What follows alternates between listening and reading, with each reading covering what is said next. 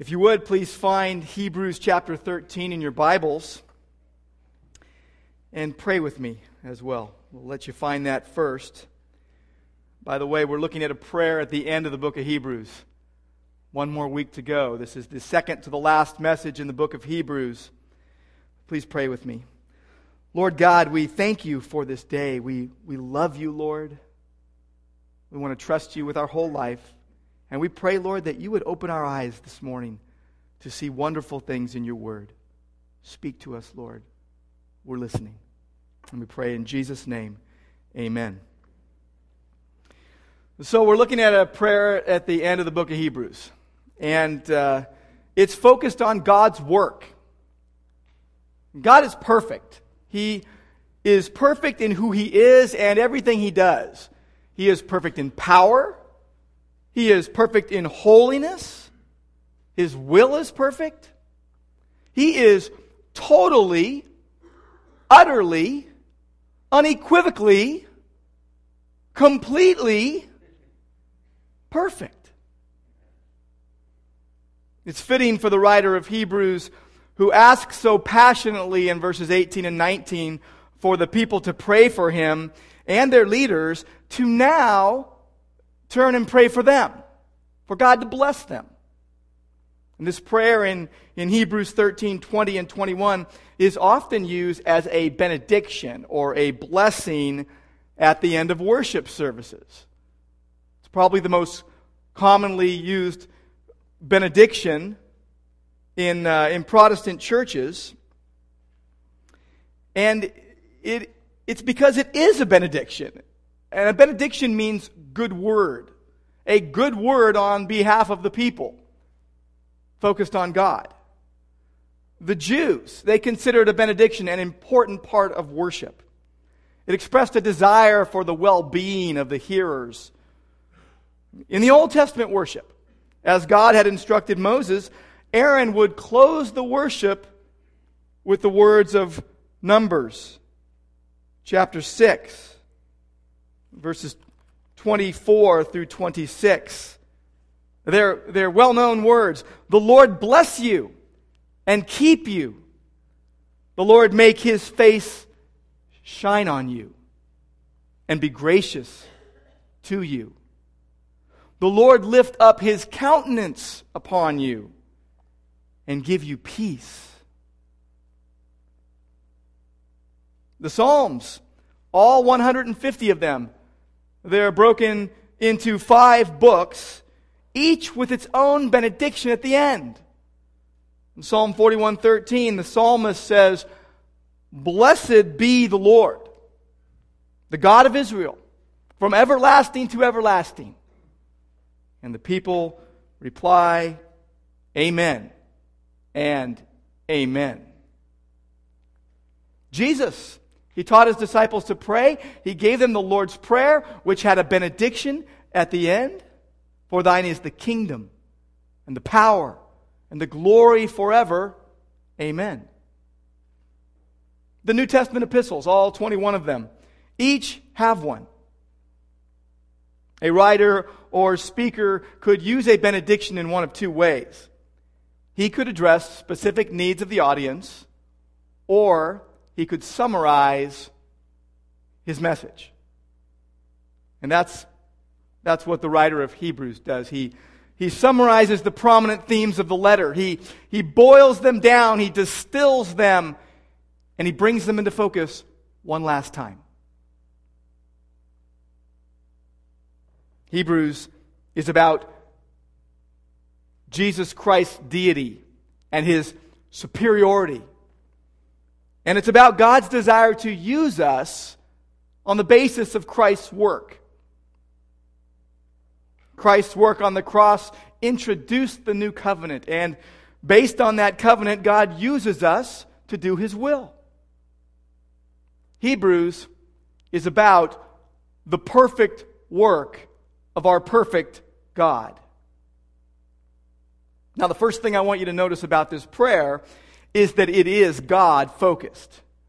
Though the writer hopes the readers will respond well, living by faith in their difficult setting, it's not to them that he appeals, but to God. to God Himself. See, we may have the desire, we may have the responsibility to do what God wants, but we lack the strength on our own to do it, to carry out what God commands. Now, the writer of Hebrews has exhorted the people often, but here he knows he must appeal to God, to God alone for the things needed to do his will. But before the request comes the praise. The praise to our perfect God. Uh, it's a great pattern for prayer, by the way. First praise God, then bring your requests. Praise God first, and then come to Him with your requests. Verse 20 shows us three reasons to praise God for who He is, what He does. The prayer begins in verse 20. Now, the God of peace. Now, the God of peace. We know God is a God of hope. We know God is the God of all comfort. We know God is love. And He is the God of peace. Man has declared war on God, and God offers terms of peace. Mankind has rebelled, but God offers the gift of eternal life. Peace with God through our Lord Jesus Christ. To all who would come to him through faith in Christ, God gives peace that passes understanding. Peace that calms our weary and anxious and sometimes panicked souls. When you're in distress, in the midst of issues, problems, confusion, or persecution, or any anything in life, we need the fresh perspective God gives. He calms our souls. He helps us say, It is well with my soul in every situation. Even in the midst of storm, especially in the midst of storm. He replaces panic with rest. He replaces anxiety with peace. We have peace with God through Jesus.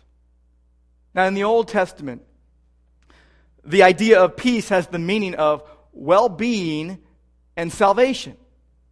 Like it says in Isaiah 26 3, the steadfast of mind thou wilt keep in perfect peace because his mind is stayed on thee. Trust in the Lord forever, for in God the Lord we have an everlasting rock. But it, is mo- it is, but it is most likely that the writer of Hebrews had the Greek notion of peace in mind. The Greek sense of the word is pointing to a need for peace in the midst of unrest. The fact that God is called the God of peace may indicate that this young Hebrew Christian church was experiencing some disunity, which needed to be healed before God could be pleased with their service. The Greek word for peace, eirene, it's a state of being undisturbed even in seemingly disturbing situations. We don't always experience God's peace. We, we get frustrated, we get worried, we get anxious. Philippians chapter 4, verses 4 through 9, shows us how to experience God's peace. Look at Philippians 4, starting at verse 4. You want to know how to experience God's peace? God has granted his peace to all who come by faith to him in Christ, but we don't always experience the peace that we've been given. Well, here's what it says in verse 4 Rejoice in the Lord always. Again, I will say, rejoice. Remember the joy that God has given you in Christ. Let your gentle spirit be known to all men the Lord is near. Be anxious for nothing, but in everything by prayer and supplication with thanksgiving, let your request be made known to God. Pray. Go to God. Commit yourself to Him. And it says in verse 7 the peace of God, which surpasses all comprehension, will guard your hearts and your minds in Christ Jesus. It's like 1 Peter 5 7 says, casting all your anxiety upon Him because why? He cares for you. He cares for you. So you can cast your cares upon Him. They won't get thrown back at you. Romans chapter 15, verses 30 through 33.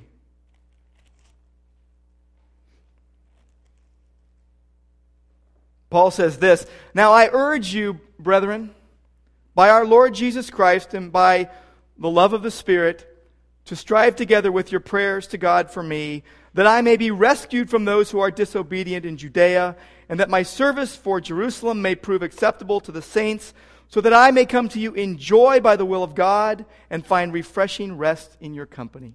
And then he says, Now the God of peace be with you all. That's how what he prayed is going to happen. And then, chapter 16 and verse 20, he is speaking of them being wise in what is, is, in what is um, good and innocent in what is evil. And then he says, The God of peace will soon crush Satan under your feet. The grace of our Lord Jesus be with you. And then Paul closes his letter to the Thessalonians. 1 Thessalonians chapter 5 verses 23 and, and 24. He says this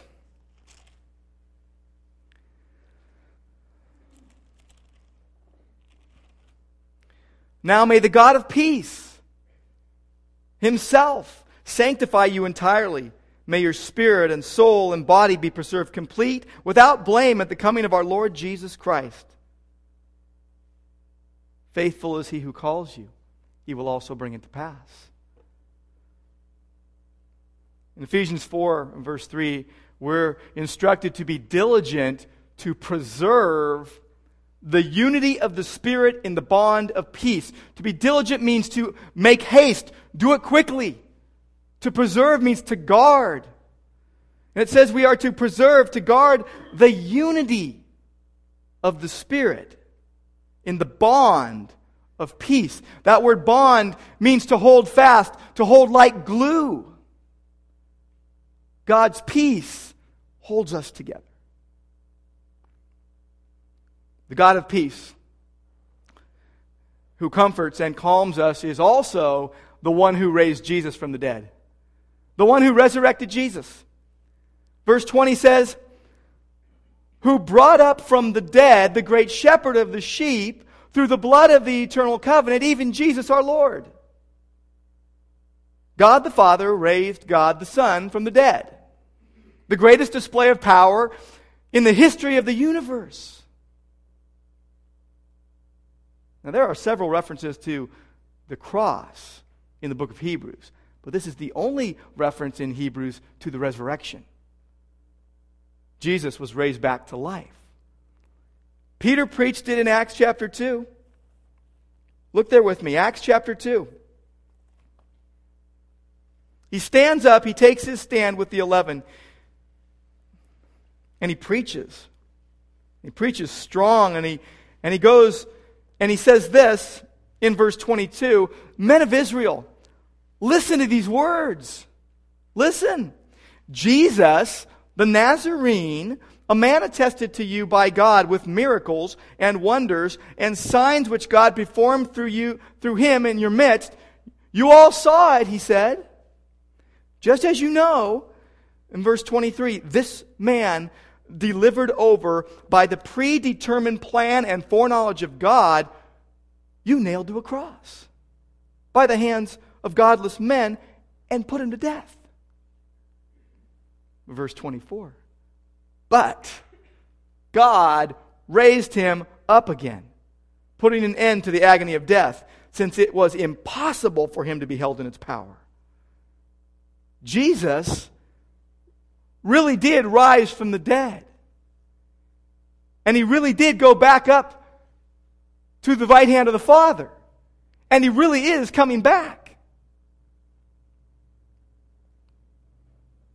The resurrection of power, resurrection power of God is available to you and I. God is all powerful. Nothing is impossible with him.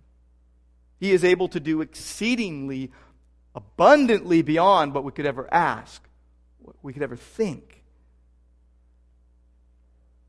God's the God of peace. He resurrected Jesus, and we see Christ referred to here as the great shepherd of the sheep. The only time in Hebrews that Jesus is called the shepherd. He called himself the good shepherd in John chapter 10, the one who lays down his life for the sheep. Peter calls him the chief shepherd, the one who will reward uh, pastor shepherds of God's flock. The psalmist declared Jehovah God to be the shepherd of believers, so Jesus is clearly the divine equal to the Father and the Spirit within the oneness of God. We see his deity over and over again in Scripture. Jesus is God. He's the great shepherd. And the shepherd sheep relationship was cemented at the cross through the blood of the new covenant. Reminds us of Hebrews 9:22. Without the shedding of blood there is no forgiveness.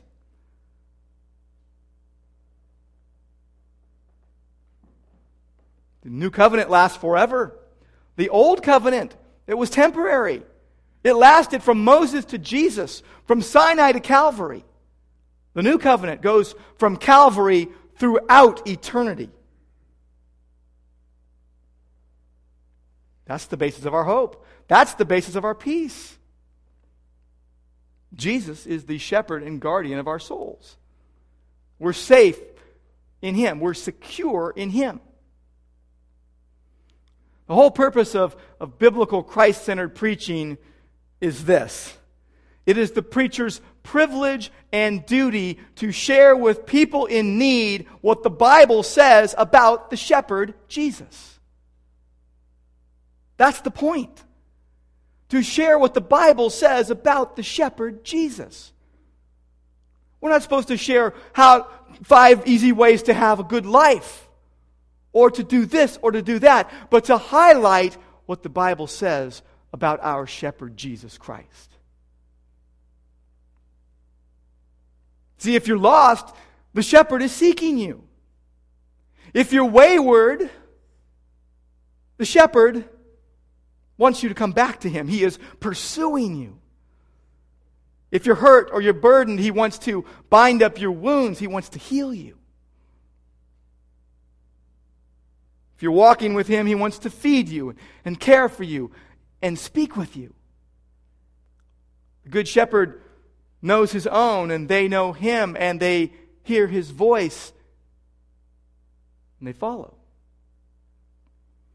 The title, Great Shepherd of the Sheep, comes from the Septuagint, the Greek version of Isaiah 63, verse 11, which says this Where is he who brought up from the sea the shepherd of the sheep? The words in their original context refer to Moses, or if you read it plural, the shepherds of the sheep, it refers to Moses and Aaron. Like Psalm 77 20 says, You led your people like a flock by the hand of Moses and Aaron. But here they apply to Jesus, the second Moses, who was brought up not from the sea, but from the dead. In the typology of the New Testament, the sea which Israel crossed uh, over out of Egypt is a picture of the death and resurrection of Jesus Christ. Jesus was brought up from death by the blood of the eternal covenant. His resurrection, the demonstration that his sacrifice of himself was accepted by God. And the new covenant was established on the basis of that sacrifice that he made on the cross. If you don't yet know the shepherd who took your sins upon himself at the cross, and died the death you deserve to die, I invite you right now, where you are, to come to Jesus, to believe the truth about him, to believe the truth about you that you're lost without him, and to believe the truth that the shepherd is the one we are to look to. The shepherd is the one who, the only one who can lead us and guide us in God's ways. By his grace, he'll forgive your sin. By his grace, he'll give you a new life. By his grace, he'll give you a fresh start. That's what the shepherd does. This prayer praises God as the God of peace, the one who brought Jesus up from the dead, the great shepherd. And also, this prayer acknowledges God's perfect work. His perfect work. Uh, the request is for God, as verse 21 says, to equip them. Equip means uh, perfect or make complete or, or to prepare. It, it means to get ready. God wants to perfect you, to prepare you, to complete you, to get you ready for the next step, to get you ready for what is next. Equip also means to, to set up or to arrange. God is arranging things the way He wants them to be. The Greek word is katartisai. It's a medical term used by pagan Greeks for the setting of broken bones. I've never broken a bone, praise God. I've only broken my nose, mere cartilage. But I hear that getting a broken bone reset is not painless, but it is necessary. The, the Greek word was also used of fishermen mending their nets. Get a hole in the net and they would, they would fix it. What this word describes is the dynamic act by which God prepares people to do his work. What God does in getting us ready for what he wants us to do.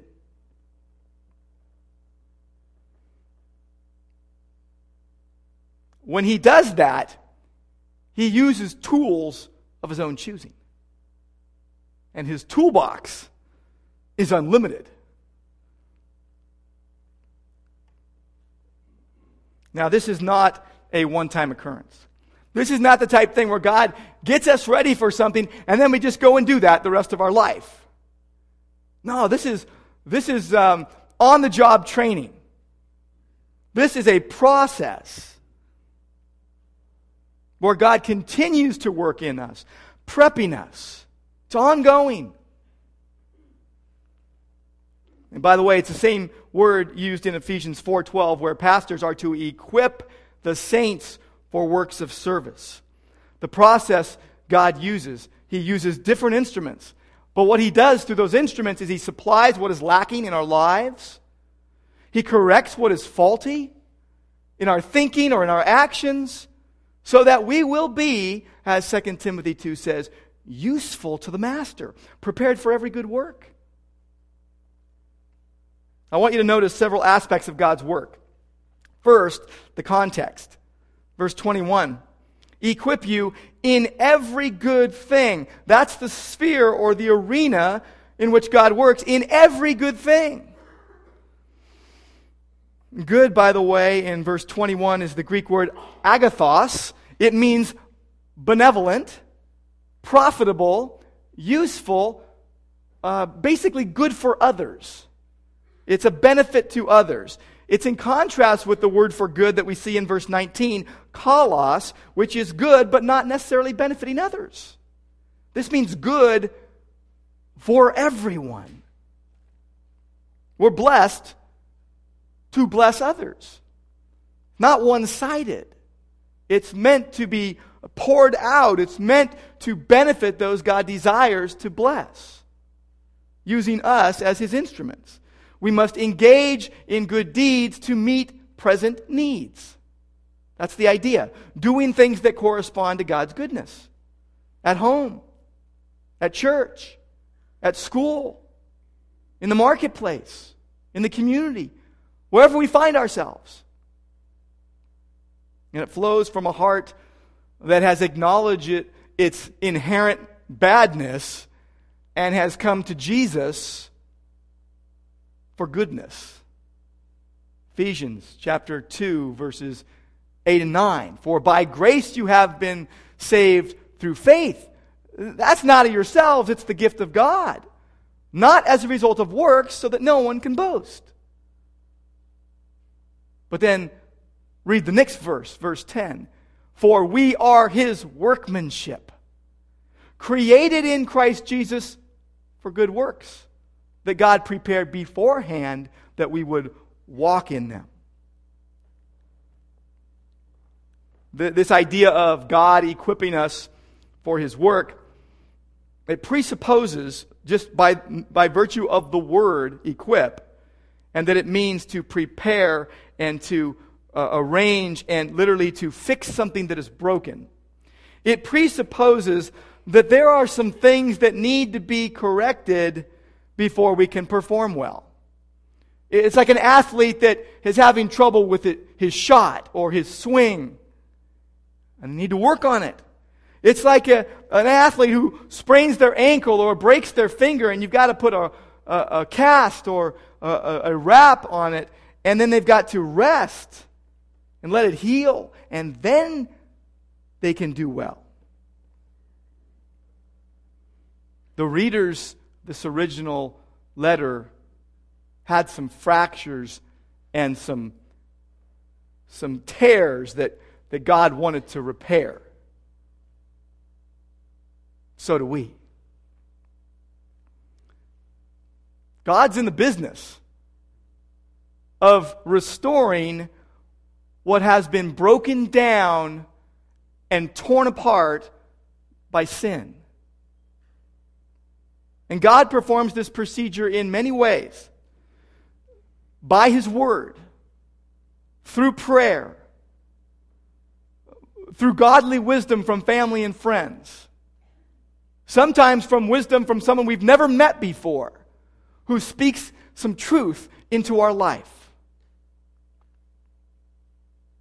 through circumstances, through the equipping ministry of pastor teachers who faithfully proclaim the inspired Word of God, through the shepherding of the flock by spiritual overseers. There are many ways God uses. In the ways of His choosing, God gives the necessary desire and tools and resources and abilities and gifts and talents and treasure to do what He has called us to do in us and through us.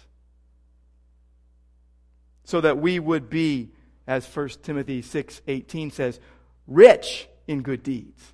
So that we would be, as Colossians 1 10 says, bearing fruit in every good thing, in every good work.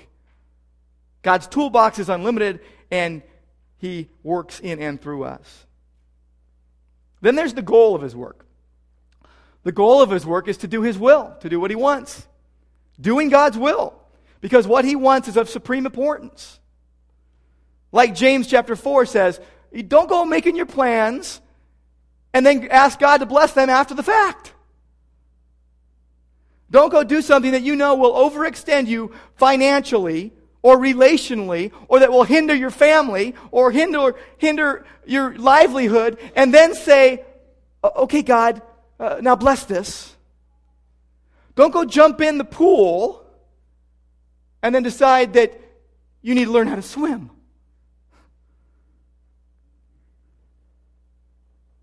We've got to put things in proper priority. We've got to listen to God first. We've got to go to God first with the plan and say, The will of God be done. If the Lord wills, well, I've got this idea, and if God wills, it'll come to pass. See, love God first, then make your plans. Do as you please. In fact, love God and do as you please because when we love God first, as Psalm 37, verse 4 says, delight yourself in the Lord, and He will give you the desires of your heart. He will give you the right desires. Proverbs 16:3 says, "Commit your works to the Lord and your plans will be established." And that word commit literally means to roll. Roll your plans to God. Get them away from you and into his hands, and your plans will be established if they're what God wants you to do. See, he will grant every desire for goodness. And even if you can't see the fruit right now, you may know the pain of wanting what God wants. You deeply desire the will of God, but you haven't seen the fruit yet. It hasn't happened yet. Your heart is right with God, but you've been passed up for the promotion once again.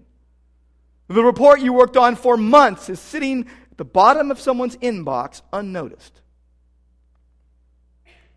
You know the disappointment of not being chosen, of being overlooked. Your efforts are ignored. You take the hits of those who are opposed to you. But let me tell you what you need to do. You need to keep trusting God. Trust God. Keep trusting Him. He will do what glorifies Himself. Keep walking in His ways. Keep doing what you know is right. God is still there. He will reward your faithfulness in His time. He is in control. He knows the plans He has for you to prosper you, not to harm you, to give you a future and a hope. That's God's will for you. We have heartache and disappointment in this life. But God has something far better in store. And someday, we're going to walk on streets of gold in a place of no disappointments, in a place of no heartache, in a place of no pain or tears or anxiety or panic or confusion. Because there's also the power of God's work. It's God working in us what is pleasing in His sight. Paul told the Philippians to work out their salvation with fear and trembling. And it might sound like he was saying, You're on your own. But he wasn't. Because in the very next verse, he explains, For it is God who is at work in you to will and do his good pleasure. Work out your salvation with fear and trembling because God's at work in you. And he is willing. He is doing his good pleasure in you. One of the most common errors is trying to live the Christian life in our own strength, in our own resources. It, God doesn't say to us, okay, I saved you, now I'll see you in heaven. You run along and you're on your own now. He doesn't say that.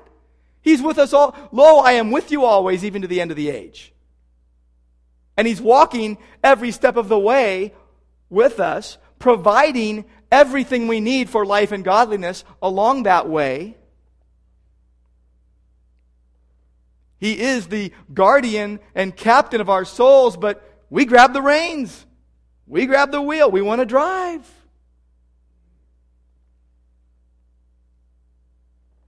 But we, we, we grasp the truth of this verse. We recognize once again the futility of living in our own strength. It doesn't work. Are you a believer in Jesus? If you are a believer in Jesus, God is at work in you. And the path you walk may be lonely at times. You may feel like you're the only one in your sphere of influence who really wants what God wants. But we don't walk alone because God is with us every step of the way.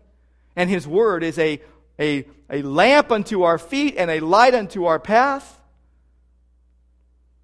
And the goal of God's equipping us to do what He wants is this perfecting work. He wants us to be moving in direction with Him, aligned with Him rather than chasing after fool's gold. Alignment with God. And there's a promise. Philippians 1 6. He who began a good work in you will bring it to completion. He'll do it. As we've seen before, everything in the Christian life is through Jesus Christ. Everything goes through Jesus. The way is through Jesus Christ, who is the way and the truth and the life. John Owen wrote, The Father communicates all his love to us through Christ, and we pour out our love to the Father only through Christ.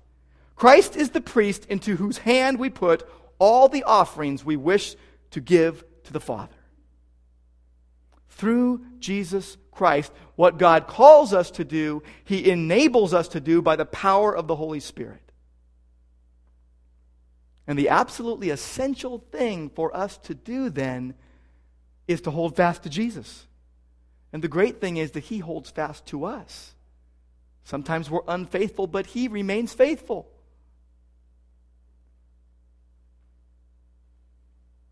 The early, the early Christians of this Hebrew church were seeing their world crumble before their very eyes. Their world was changing right in front of them. So's ours. Their security, their peace, their prosperity in the world was falling away. And at the same time, they were asked to live a life beyond their wildest imagination, to live life according to God's will, and to live in ways that are pleasing to Him. You see, the end result is always glory to God. Always glory to God. Verse 21 ends To whom be the glory forever and ever. Amen. That should be the end result and the goal of our every endeavor. We're to cooperate with what God is doing. But can you look back in your life and see God preparing you for what He has brought you through? Can you recognize that some of the things that you wish had been eliminated in your life are the very things that God is using right now to use you in big ways? Can you see that He has used those things to prepare you for what you're able to do now? Can you realize that He is preparing you right now for something yet future?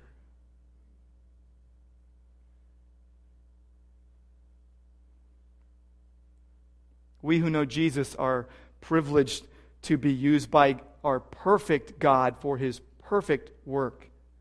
By grace, we are saved. And by grace, God is preparing us for the next step. And by grace, we will take that step. And the question we should be asking is simple What's my assignment right now? What's my assignment right now, God? We got to be on the lookout for that. Let's pray. Please stand with me. Let's stand and, and pray together. Lord God, we thank you and praise you that you are perfect and that you work perfectly. And we do pray, Lord, that you would open our eyes to the assignment that you have for us today. And we pray in Jesus' name. Amen.